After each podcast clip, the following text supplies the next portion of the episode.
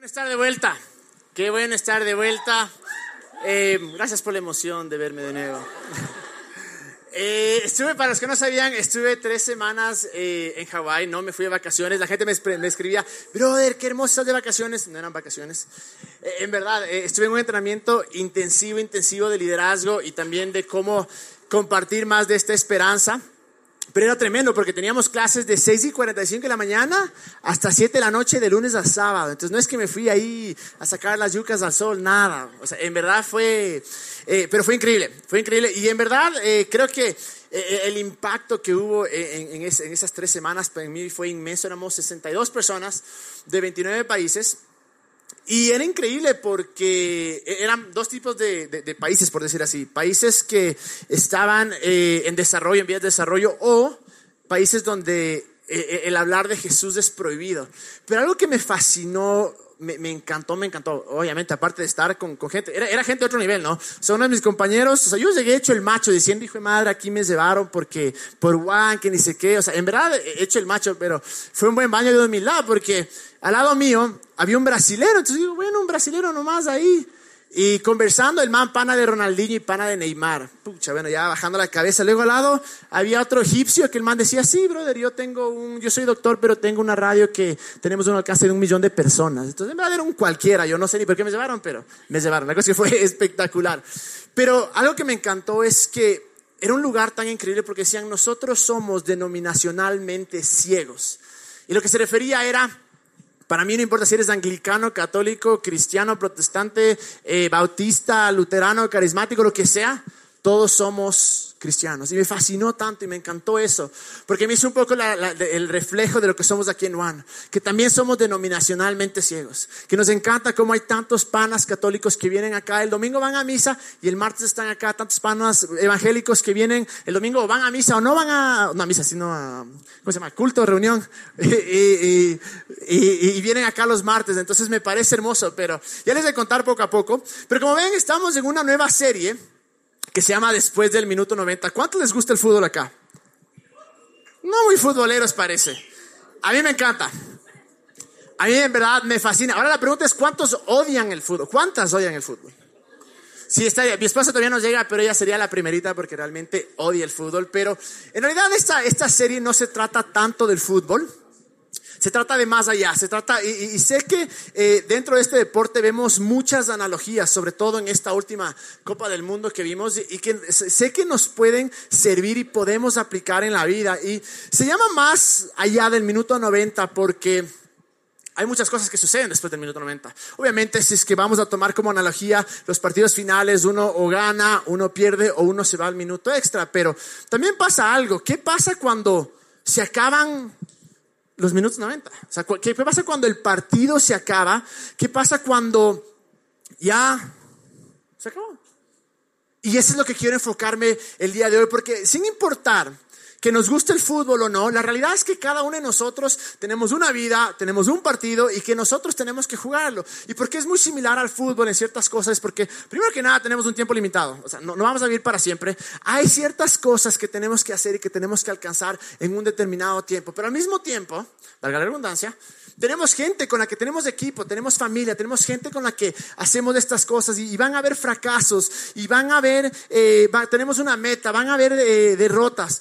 Pero lo, importante es cómo lo jugamos, cómo hacemos que nuestra vida no solo termine en el minuto 90 y que sin importar de las circunstancias que suceden después de ciertos sueños o de ciertas cosas que alcanzamos, cómo hacer para que no sea algo tan malo, tan flojo.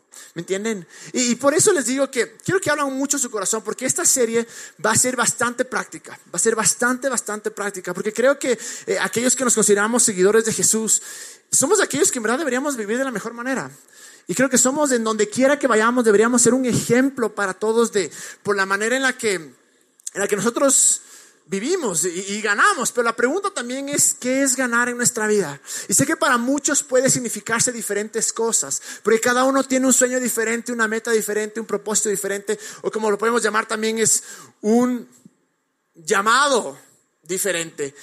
Pero quiero preguntarles una cosa, ¿por qué es lo que me quiero enfocar a qué sucede más allá, después del minuto 90 específicamente hoy día? Es, em, a ver, a los, a los futboleros. ¿Quién fue el campeón del Mundial 2010? Uno que otro por ahí. ¿Quién fue el campeón de la Champions 2012? ¿Quién se acuerda la, ¿quién se acuerda la, la, alineación de España del 2010?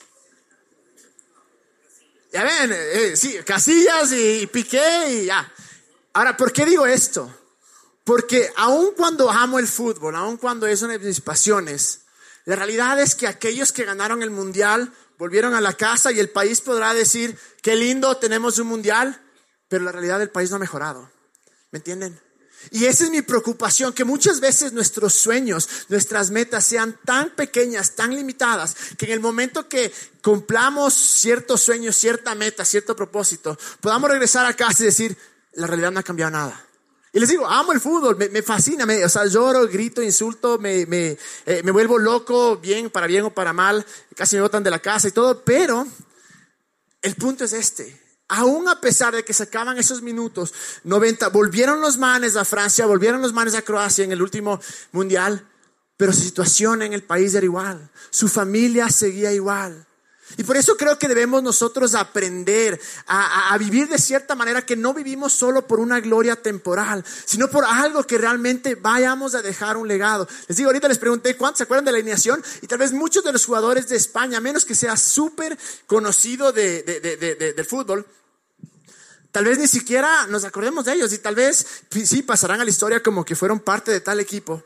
Pero ¿qué pasa si es que nuestros sueños, si nuestra meta, si nuestro partido va para jugar mucho más allá? ¿Qué pasa si cuando se acaba no tenemos que irnos a la casa y ver como una gloria, como una cosa chévere que pasó algún día, sino realmente poder decir, dejé un legado, algo pasó, pude cambiar realidades, pude cambiar naciones? Porque creo que como creyentes y como personas que estamos acá en este mundo, tenemos una responsabilidad de hacer que este mundo sea mejor en todas las áreas. Por eso me encanta, eh, les dijimos, habíamos eh, quedado en que vamos a hacer más verde, queremos ser más ecologistas. Eh, me encantan todos los sueños de las personas que tienen, pero si solo nuestros sueños se enfoquen, quiero cumplir esta meta y ahí quedo, creo que más allá de los 90 en realidad no va a haber nada. Y hubo, mientras estaba yo en, este entrenamiento que les decía, eh, el primer día, me acuerdo claro que el primer día nos enseñaron un video y algo se me quedó grabado tan, tan fuerte y creo que es algo no solo para mi vida, creo que es para todos deberíamos vivir de esta manera y sobre todo también creo que es la esencia de Juan, que estamos acá para traer sanidad y bien al mundo. Me acuerdo cuando escuché esa frase me quedó tan profunda que inmediatamente, eh, eh, tenemos algunos grupos de One, les cogí, les escribí inmediatamente, me decía, vean, esto es lo que tenemos que hacer acá. En realidad estamos acá para poder traer bien y poder traer sanidad al mundo. La pregunta es, cuando se acabe nuestro partido, cuando se acaben esos 90 minutos, vamos a poder mirar y decir, hijo de madre, en realidad traje bien, en realidad traje sanidad al mundo. Porque si nuestro sueño no cambia naciones, si nuestro sueño no cambia realidades, si nuestro sueño no cambia la sociedad, entonces creo que tal vez nuestro sueño, nuestra nación o nuestro objetivo no es demasiado bueno. Creo que la verdad es un poco, un poco egoísta. Porque en realidad el que está llamado a cambiar la nación, y sé que a veces sí nos indignamos con el, con el alcalde, con el presidente, con los diputados, bueno, se llaman como congresistas, no es congresistas, asambleístas, y claro, les acabamos. Pero muchas veces nos olvidamos decimos, bueno, anda, ¿qué, qué has tú? O, somos, incluso como creyentes, somos famosísimos de ir a, la calle a protestar por cosas. Y luego cuando ya se pasa la ley, porque decimos, eh, ganamos, ¿qué vamos a hacer nosotros al respecto? ¿Qué vamos a hacer con esas personas que se quedan en la calle? Y esa es la pregunta que quisiera que nos hagamos, porque si en verdad sabemos que podemos tenemos la capacidad de traer sanidad y bien al mundo. Creo que nuestros sueños serían mucho más grandes. Y quiero una cosa, o sea, sé que hablamos mucho de sueños de propósito porque en realidad estoy convencido que esta ciudad puede cambiar por completo. ¿Saben por qué? Por nosotros. Que puede ser una, ciudad llena de amor, llena de tolerancia, llena de gente honesta. Y que cuando la gente venga y nos acerque y nos diga, madre, eso es de Juan, ¿por qué son así? ¿Por qué son tan buenos datos? ¿Sabes qué? Una respuesta, Jesús. Es el único que nos lleve, es el único que nos puede eh, hacer que en realidad vivamos de una manera diferente. Y porque ¿cuál es la mejor manera de poder traer sanidad al mundo y traer bien? Es simplemente hablando de, la esperanza. De Jesús, no de ese Jesús que es el Jesús segregador, el Jesús que dice, no, brother, verás, vos crees esto, vos no estás conmigo, vos haces esto, vos no estás conmigo, sino ese Jesús que en realidad vino con los brazos abiertos y cuando le conoces, cuando te, te encuentras cara a cara con Él, dices, hijo de madre, en verdad puedo cambiar. Y nos transforma por completo, porque cuando cada uno juega su propio partido, cuando cada uno juega su sueño, no, solo no estamos solos. Hay alguien que está a nuestro lado. Tenemos un técnico que está ahí para decirnos, ¿sabes qué? Hay algo mejor, hay algo más grande. Y cuando estuve en este, en este instituto, eh, ah, hubo una frase que me acuerdo que apenas entrabas, veías y, era, y les voy a leer porque me pareció algo tan espectacular, que dice esto, dice, intenta algo tan grande para Dios que esté condenado al fracaso a menos que Dios esté en él. Esto fue escrito por, eh, John Haggai, que fue el, es el man el que, el que empezó, creó este, este instituto.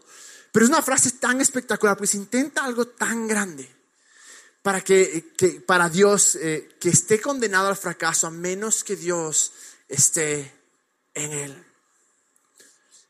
Y la pregunta es esta, cuando nosotros vemos nuestro futuro, cuando vemos nuestro partido, cuando vemos que se acaban esos 90 minutos, es algo tan grande que estamos destinados al fracaso si Dios no está en él. Y les digo, yo no tengo nada en contra y, hablamos mucho acá de que Dios quiere prosperarte, que Dios quiere suplir los deseos de tu corazón. Creo eso 100%, 100% porque lo veo bíblicamente. Veo eso y lo he visto en mi vida, pero sé que hay algo mucho más grande, sé que hay algo mucho más allá que no solo va a, a, tratarse de mí, sino de otras personas. Yo creo que para poder vivir de esta manera, tenemos que estar dispuestos a ir algo por algo tan grande que sí, vamos a fracasar, sí nos vamos a levantar, sí eh, vamos a, tratar de botar la toalla y vamos a escuchar, vamos a, hablar de ciertos principios que son claves acá. Pero una vez más, si vuelvo a esto del fútbol, a estos minutos 90 y si, volvemos a nuestra vida, la realidad es esta, ¿qué va a pasar después de esos 90 minutos? En la parte del video hay una frase que me encanta que dice, ¿por qué te van a recordar? ¿Y por qué nos van a recordar? Si dicen, bueno, te recuerdo, y no, hay nada de malo, o sea, para mí los, si alguien aquí quiere ser futbolista, espectacular, ojalá se hagan del Barcelona, no de la liga, pero no tengo nada contra el fútbol, me, me fascina. Y hermoso si alguien tiene ese corazón, pero imagínese, una vez más, acabas ganas del campeonato nacional, porque en verdad los equipos ecuatorianos aspiran al campeonato nacional y por ahí una copa por la altura, pero bueno, no voy a decir más. La cosa es que, ¿qué pasa? Cuando en realidad se acaba eso, y dices, bueno, solo por eso viví. Y el sueño mío, vean, yo creo que el sueño de todos debe ser, ¿qué es lo que estamos haciendo? ¿Qué partido estamos jugando? ¿Y qué va a suceder cuando esos 90 minutos realmente terminen? ¿Qué gente va a estar impactada? Yo sueño, les digo, vean, con una ciudad completamente transformada. Sueño con una ciudad donde el, otro día, creo que el, el expresidente Hurtado que decía, mientras haya la viveza criolla del país no va a cambiar. Y es verdad. Una ciudad sin viveza criolla. Una ciudad donde cada persona es más amable que la otra. Donde no haya discriminación, sin importar lo que creas o cómo vivas. Donde no haya eh, racismo. Porque una cosa, es diferente decir no estoy de acuerdo con lo que haces o con lo que crees, a discriminar, a acabar, a insultar, a segregar. Pero qué hermoso sería un lugar donde, imagínense, eh, donde somos conocidos a nivel mundial porque cuidamos de los animales donde somos una ciudad conocida a nivel mundial porque son limpias las calles. Y todas esas cosas, una vez más, es, no transforman a sociedades, pero qué hermoso sería que esos pasos pequeños que damos, eventualmente podamos decir por una razón, porque creemos en el Creador, creemos en Jesús. Creemos que hay algo tan grande que vive en nosotros y a través de nosotros podemos crear o podemos eh, formar una sociedad que realmente sea un ejemplo. Me parece chistoso porque muchas veces los creyentes dicen, no, todo se va a acabar, así es que ya el mundo se va a ir a la miércoles, así es que, brother, ya últimos tiempos, ya cada vez se pone peor. Y de cierta manera nos hemos hecho vagos. O sea, nos hemos hecho vagos porque ¿cómo dicen que todo va a irse a la miércoles? Entonces, que se vaya a la miércoles, ya no hago nada. Y nos hemos quedado así. Pero yo me rehuso a creer eso. ¿Cuándo se va a acabar el mundo? No sé. No tengo idea, no, no creo que nadie tenga idea. Pero sí sé una cosa, que mientras estamos acá, mientras estamos jugando este partido, hay algo que podamos cambiar, hay algo que realmente podamos hacer por la gente que está afuera. Tenemos ahorita eh, eh, un montón de gente eh, venezolana. Es impresionante porque cuando ponen cosas en, Facebook, no les, miento, 90% de los comentarios son acabándoles. Que se regresen a su país, que o sea, me parece tan chistoso como dicen, ¿y para qué les ayudan a los venezolanos? Empiecen con los ecuatorianos. Pero la pregunta es, ¿estamos ayudándonos a los otros ecuatorianos? Muchas veces no. Pero qué hermoso fuera que seamos una, una sociedad tan transformada y que cuando la gente vea por qué está transformada, no sea por los principios o por ciertas cosas que hicieron, sino porque dijimos, creímos en algo más grande. Nos atrevimos a hacer algo tan grande por Dios que si Él no está, vamos a fallar, pero como Él está con nosotros, no fallamos y seguimos adelante. ¿Y cuál es nuestro mejor ejemplo para esto? Jesús. En realidad, Jesús, yo creo que si alguien terminó sus 90 minutos, obviamente en la cruz, ahí no se acabó. Sino que imagínense, dos mil años después estamos hablando sobre lo que hizo, sobre lo que dijo, sobre lo que alcanzó. Realmente dejó un estamos acá por él. Y es impresionante porque cuando le tenemos, eh, eh, eh, y sin importar que, o, más allá de que creas o no creas en Jesús, porque sé que muchos de nuestros panas que vienen acá todavía no, no creen en Dios o están en el proceso o simplemente no quieren creer, pero más allá de lo que creas, hay una verdad, fue un líder espectacular. Fue un líder espectacular. Obviamente para, para nosotros es nuestro Salvador y es el Rey de Reyes, pero hay una cosa, cuando nosotros vemos la imagen de Jesús o cuando vemos la vida de Jesús, muchas veces nos decimos, bueno, es que el man era Dios. Es que él era Dios, entonces claro, ¿cómo no, no va a ser si era Dios? Y de cierta manera le hemos quitado la parte humana a Jesús, porque la realidad es que no vino Dios, o Jesús no vino como Dios, vino como hombre. Y es por eso que incluso cuando se describe, cuando se relata la, la historia de Jesús, vemos muchas veces que fue tentado. Si, fuera, si hubiera sido 100% Dios y nada de hombre, ¿por qué hubiera sido tentado? Vemos ahí que lloró. Vemos ahí que se angustió, vemos ahí que se cansó. ¿Y por qué es importante extender esto? Porque cuando vemos esto, podemos, eh, nuestra mente puede aceptar el hecho de que Él vino como hombre y que todo lo que hizo lo hizo como hombre. Obviamente bajo la, gracia del Espíritu de, Dios, obviamente bajo su gracia, bajo su guía. Pero incluso decía que él tuvo que crecer en favor y en conocimiento de Dios. Cuando tenemos que Él hizo todo lo que hizo, lo hizo como hombre. De cierta manera podemos venir acá y decir, yo también puedo. Porque es tan fácil como creyentes y les digo, eh, eh, eh, hay algo que, yo creo que tengo que, me cuesta mucho, es es entender a veces cómo, como aquellos que, que, nos, que profesamos ser católicos, que profesamos ser cristianos, que profesamos seguirle a Jesús, vivimos de una manera desastrosa. ¿Y a qué me refiero? No somos los que amamos, no somos los que aceptamos. Somos medio sapos en el trabajo, somos medio sapos en todo lo que hacemos. Y muchas veces decimos con la excusa de que soy cristiano, creyente y me voy al cielo, bueno, ya, me hago el cielo y a los, todos, todos los demás a la miércoles. Pero ¿qué pasará si en verdad entendemos que todo lo que hizo Jesús lo hizo como hombre, bajo el Espíritu obviamente y bajo la gracia de Dios? ¿Por qué? Porque nos muestra que sí podemos, que nosotros también podemos hacer estas cosas. Miren lo que dice en Juan 14, 12. Dice, les digo la verdad todo, el, que crea en mí hará las mismas obras que yo he hecho y aún mayores porque yo voy a estar con el Padre. ¿Cómo va a decir, les digo la verdad, todo lo que cree en mí hará las mismas obras que yo he hecho y aún mayores? Porque Él lo hizo como hombre. Es Dios definitivamente, pero lo hizo como hombre. lo que me está diciendo es lo que yo hice, ustedes pueden hacer cosas muchísimo, muchísimo más grandes. Luego en Hebreos 4:15 escuchamos esto que dice, nuestro sumo sacerdote Comprende nuestras debilidades porque enfrentó todas y cada una de las pruebas que enfrentamos nosotros. Sin embargo, Él nunca pecó. Me fascina esto que dice, comprende todas nuestras debilidades. ¿Por qué? Porque vivió como nosotros. Estuvo acá. Incluso muchas veces que pensamos que, y hemos dicho miles de veces, que pensamos que la Biblia es un libro que Dios lo escribió boom, lo mandó a la tierra y alguien encontró y dijo, ah, chévere, no. Es historia relatada por gente real, que vivieron sus luchas, que vivieron fracasos, que vivieron victorias. Y a través de todo ese proceso de la búsqueda o del entendimiento de quién era Dios, escribieron sus experiencias. Pero era gente humana. Era gente que vivió. Y cuando vemos eso, podemos decir, hay algo que yo tengo, sobre todo dentro de mí, que puede hacer que viva más allá de esto, que puede hacer que yo transforme eh, eh, naciones. Todo lo que hizo, en verdad, una vez más, lo hizo como humano. Mira lo que dice Mateo 26, 19.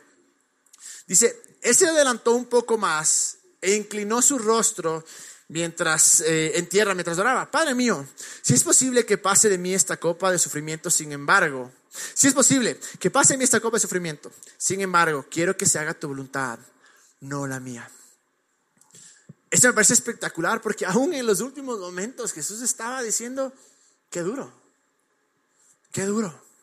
Si Él era 100% Dios y vino como Dios y todo hizo como Dios, ¿por qué diría, sabes qué? Que no pase mi voluntad, igual voy a estar en la cruz, ni me voy a sentir, ni me va a doler, que me maten nomás, igual resucite en tres días. Pero no era así, o sea, eh, aquí vemos a Jesús, o sea, eh, afligido, desesperado, diciendo, incluso dice ahí el relato que, que, que sudaba sangre, ¿por qué? Porque Él pasó todo lo que nosotros pasamos, vivió ese estrés, esa desesperación, pero aún así alcanzó grandes cosas. ¿Para qué? Para mostrarnos que sí podemos. Para mostrarnos que cuando se acaben esos 90 minutos podamos mirar atrás y decir, hemos cambiado una sociedad, hemos cambiado una nación. Y lamentablemente como creyentes a veces somos los... ¿Cuál es el contrario de progresista? ¿Alguien sabe? Bueno, menos progresistas, sí, más fácil.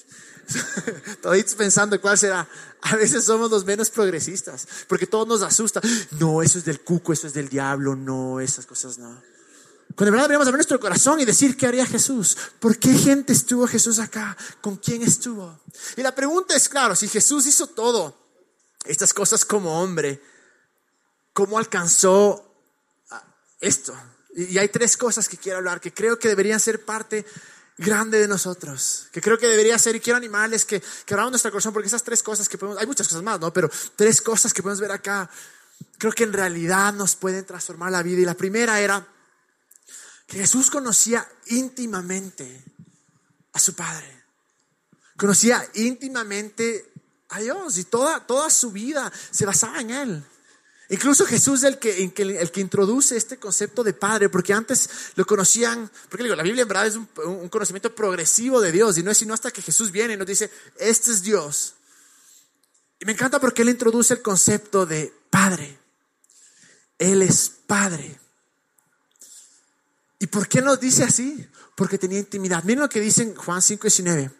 Entonces Jesús explicó, les digo la verdad, el Hijo no puede hacer nada por su propia cuenta, solo hace lo que ve al Padre hace. Todo lo que hace el Padre también lo hace el Hijo. Hemos hablado de este versículo porque es impresionante. En esto se, resume quién es Dios. Lo que hace Jesús, hace Dios, así de fácil. Pero me encanta esto porque tenía esta, esta, esta intimidad con Dios que decía, sí, brother, ¿sabes qué? Lo que yo hago es lo que hace Dios. Lo que yo digo es lo que dice Dios. ¿Por qué? Porque tiene una intimidad tan espectacular con Dios. Y qué hermoso podría ser nosotros llegar a este punto en el que conocemos tanto el corazón de Dios. Y les digo, de la manera que Jesús lo conocía, como un Padre lleno de gracia, de una gracia loca, una gracia que, que realmente no tiene explicación y que nos transforma. También en Juan 7:16 dice, así que Jesús les dijo, mi mensaje no es mío, sino que proviene de Dios, quien me envió. ¿Por qué tenía el, el, el, ¿cómo se llama? El, ¿Por qué era tan macho para decir esto? Porque tenía intimidad. Yo creo que parte de nuestra vida, si queremos alcanzar estas cosas, si queremos transformar sociedades, si queremos que esos minutos 90 se acaben y poder decir, hice algo por los demás, hice algo por este mundo, en mi, en mi poco tiempo que estuve acá, tiene que basar de eso, de conocer a Dios. El problema es que esta palabra de intimidad con Dios es, se, la ha hecho media rara, media, se la, se la, se la hecho media religiosa. Intimidad con Dios es conocerle a Él. como decimos acá, más fácil es chilear. O sea, en verdad, Jesús chileaba con Dios. Así de fácil. Y, no hablo solo de la típica, no, bueno, ¿sabes qué? Voy a levantarme todos los días a las 3 de la mañana o todos los días a la 1, que no hay nada de malo en eso, es más chévere, si tienen esa disciplina espectacular. Pero hablo de llegar al punto en el que le conoces tanto, que estás manejando y de una piensas en Dios, que llegas al trabajo y de una Dios, ¿qué será? Que te gusta alguien, Dios, ¿qué será? O sea, esa, esa intimidad tan chévere que puedes decir en verdad, Dios es todo, que aun cuando estás en las peores, solo eres honesto y dices, Dios, habla serio. O sea, ve lo que me está pasando, me está escuchando. Y luego, obviamente, su amor y su gracia te va, con, te vas a llenar, te decir, obvio que te está escuchando, ¿qué crees? Y luego te, te calmas un poco, chileas y ya. Pero es así. Eso es intimidad con Dios. El hacer que Dios, el, hacer que Jesús se, sea todo lo, y, tomarlo en cuenta para todos las, eh, ¿cómo se llaman? Las, eh, las áreas de tu vida. Pero para eso tenemos que entender cuál es la imagen verdadera de Jesús. Cuál es ese Dios lleno de amor, lleno de gracia, que está a nuestro lado siempre. Y, y Juan 8:38 dice, yo les cuento lo que vi cuando estaba con mi padre. Y creo que las mejores ideas, les digo, las mejores ideas, los mejores sueños van a salir cuando chileas con Dios. Así de fácil. Cuando chileas con Él, cuando estás, eh, eh, eh, ya te digo, ándate un, al, parque, a un jardín, a una montaña, qué sé yo, solo y, chileando, no, no, no recitando oraciones, no chillando, no peleándole, matándole al diablo, no, esas cosas, no. Solo chileando, eso los cristianos saben de qué hablo, los católicos no saben, maravilla. La cosa es que solo sentarte y enfocarte en quién eres en Dios y quién es Él, y lo hermoso y lo espectacular que es Él, y conversarle y, desahogarte. Eso realmente es, es, es, esto, es chilear con Dios, es intimidad con Dios. Y por eso Jesús hacía, yo creo, tantas cosas locas, porque eh, imagínese esto, imagínese lo que pasa que, eh, solo un ejemplo rápidamente, cuando viene este ciego, ¿no es cierto? Y el man coge, escupe en, el, en, el, en la, la, tierra y plaga, le ponen los ojos y dice, ya te sanaste. Más o menos nomás. Veo árboles como personas. O sea, imagínate, o sea, para uno, para nosotros, para nosotros, un escándalo, vea, vaya nomás siguiente. Pero no, pues Jesús sabía y tenía esa intimidad que decía, no, no, no, ven otra vez. Ya, listo, sano, te fuiste. O sea, qué hermoso poder tener esa confianza de quién es nuestro Padre, de que esas ideas que nos da nuestro Padre. O sea, yo imagino que, ya les digo, es, es las ideas más espectaculares y más profundas van a salir de este chileo con Dios, de esta intimidad con Dios. Pero otra cosa que él hacía mucho era, oraba, oraba muchísimo. Y muchas veces pensamos que la oración es simplemente el momento de coger y rogarle a Dios, llorarle a Dios que haga cosas, como que si Dios fuera una persona que realmente no conoce nuestra necesidad y está ahí medio dormido. Y hay que molestarle hasta que se despierte y decirle, ya, ya, ya, para que no molestes, ya te voy a dar novia, ya, ya, ya viene. Pensamos a veces que es así. La oración no se trata de qué es lo que puedo convencer a Dios que haga, porque ya les digo, no podemos convencer a Dios. A, Dios fue convencido desde el comienzo y Él ya lo hizo todo en esa cruz, ya, nos proveyó absolutamente todo. Pero qué es lo que hace la oración es tener guía. La oración no le cambia a Dios, nos cambia a nosotros. Es simplemente descansar y decir, Dios, eres tú, sigue siendo Dios. Y mi historia no acaba, mis 90 minutos todavía no acaban. Hay algo más por vivir. Hay algo más que tú puedes hacer. Miren lo que está en Mateo 14, 23. Después de despedir a la gente, subió a las colinas para orar a solas. Mientras estaba allí, solo cayó la noche. Me encantó porque aun cuando estaba tan ocupado, cuando hacía tantas em, cosas durante el día, igual se, se separaba un rato. ¿Para qué? Para orar, para pedir guía, para pedir, para adorarle. Para simplemente agradecerle y decirle gracias Dios. Gracias Dios por todo lo que eres. Gracias Dios por todo lo que haces. Gracias Dios por ser mi Padre. En, Marca, en Lucas 5:16 dice, así que muchas veces se alejaba al desierto para orar. Y Marcos 1:23, de pronto un hombre en la sinagoga que estaba poseído por el espíritu maligno comenzó a gritar, ese no es, comenzó a gritar, bueno, también, pongámoslo ahí de paz. Eh, no sé qué pasó ahí, la verdad. Eh, Qué lindo, ¿no? Comenzó a gritar. Eh, la cosa es que eh, oraba, o sea, comenzó a gritar y Jesús oró. Pongámosle así. La cosa es que en verdad Jesús oraba. Jesús oraba y, y, de esto se trataba. Su vida era esto. Todos están quedando a ver cuál es el que grita acá. Em, en verdad, ¿Y, qué es la oración? una vez escuché una, un, predicador famoso que dijo algo que me, hasta ahora me llegó. El man decía, em, nosotros no oramos, nosotros somos de oración. Es que todo el momento estamos orando, todo el momento estamos agradeciéndole, todo el momento estamos preguntando y sobre todo todo el momento estamos confiando en lo que Él dice que, que somos. Y creo que hay que llegar a un punto en nuestra vida que tenemos que confiar. Cuando, por ejemplo, cuando nosotros venimos acá, antes de abrir las puertas acá en Juan, oramos, oramos un ratico, no es que hacemos horas y horas y horas y horas, no, no. Una vez una persona me decía, pero brother, tienes que orar para que se vayan los espíritus malignos de ese bar. Decía, si quieres, vente a las seis, vente nomás, pero nosotros estamos aquí desde las seis y cuarenta. La cosa es que, ¿y cuál es nuestra oración? No oramos para rogarle a Dios que haga algo porque es nuestro Padre. Él quiere transformarnos más de lo que nosotros nos imagináramos o quisiéramos que lo haga. No hay que convencerlo. Porque a veces la oración es eso. ¿Qué puedo hacer para convencer a Dios? Para que me vea, para que me escuche, para que me oiga. Pero no es así. Esa no es la imagen que Jesús nos presenta. ¿Por qué oramos? Para declarar y repetir lo que ya somos en Él. Para agradecerle por lo que Él va a hacer. Para agradecerle porque decimos, gracias a Dios, porque cada persona que va a entrar a este lugar va a salir con el corazón tocado. Gracias, persona porque cada, gracias a Dios porque cada persona que viene por acá van a sentirse amados, aceptados y van a conocer que hay esperanza. No venimos a chillar y a gritar y de la oración no se trata de eso. La oración se trata de simplemente agradecerle, adorarle, recibir guía. Sí, pedirle, obviamente, eso no, no hay nada de malo en pedirle. Pero sobre todo es volver a e, ese punto en el que yo sé quién soy, al que yo sé para qué estoy acá. Y por eso cuando nosotros oramos, no oramos rogándole a Dios que haga algo, porque sabemos que Él quiere hacerlo.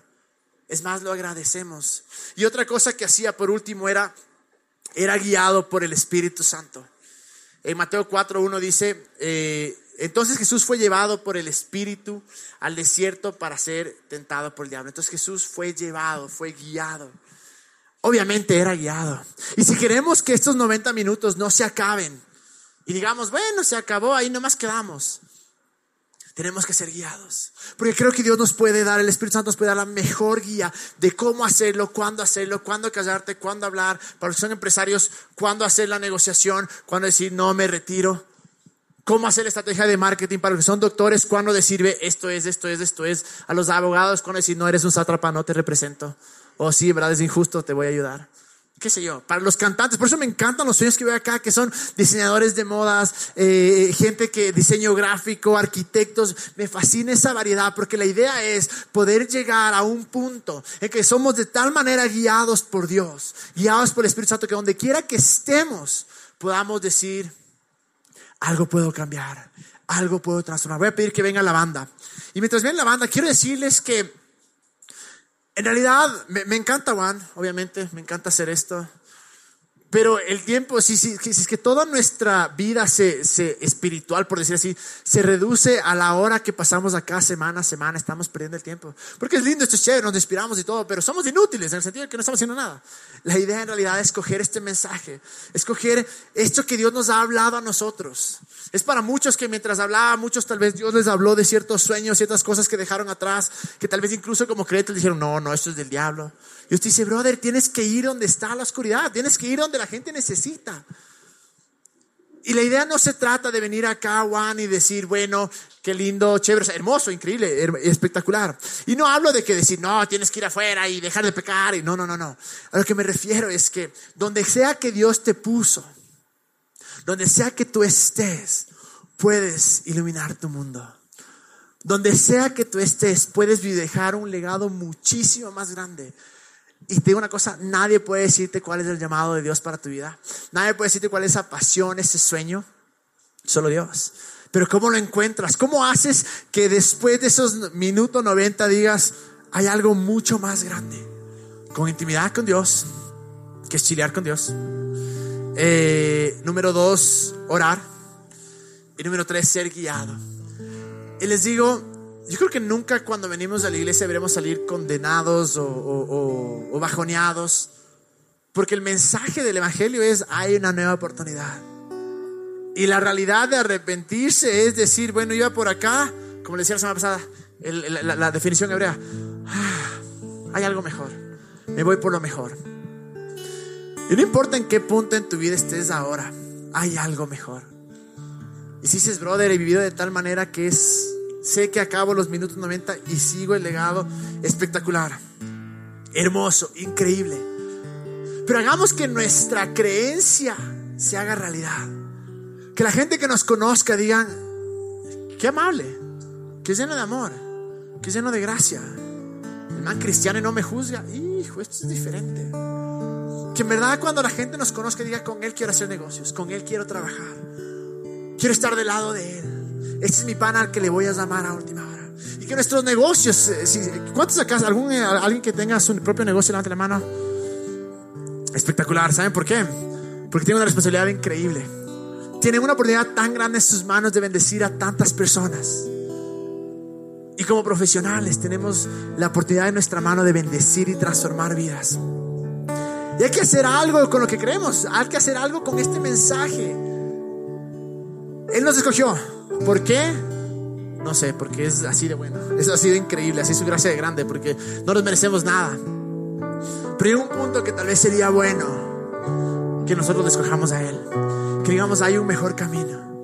Hay una mejor manera hay algo más grande. Este es mi sueño hermoso, pero puedo hacerle diez veces más grande. ¿Cuándo?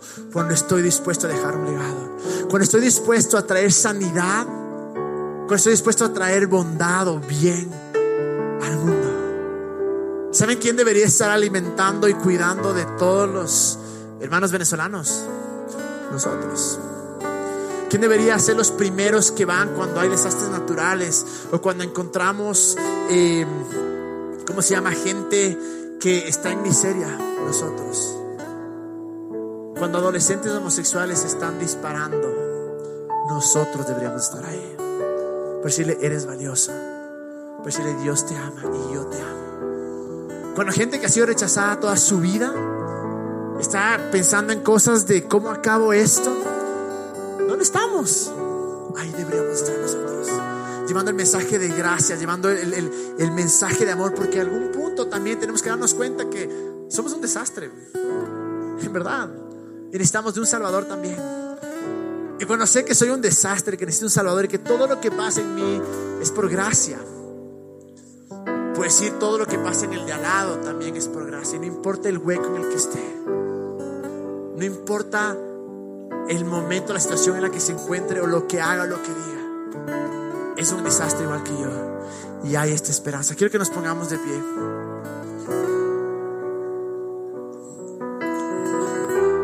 ¿Qué les parece si escuchamos de nuestro técnico, que es Dios?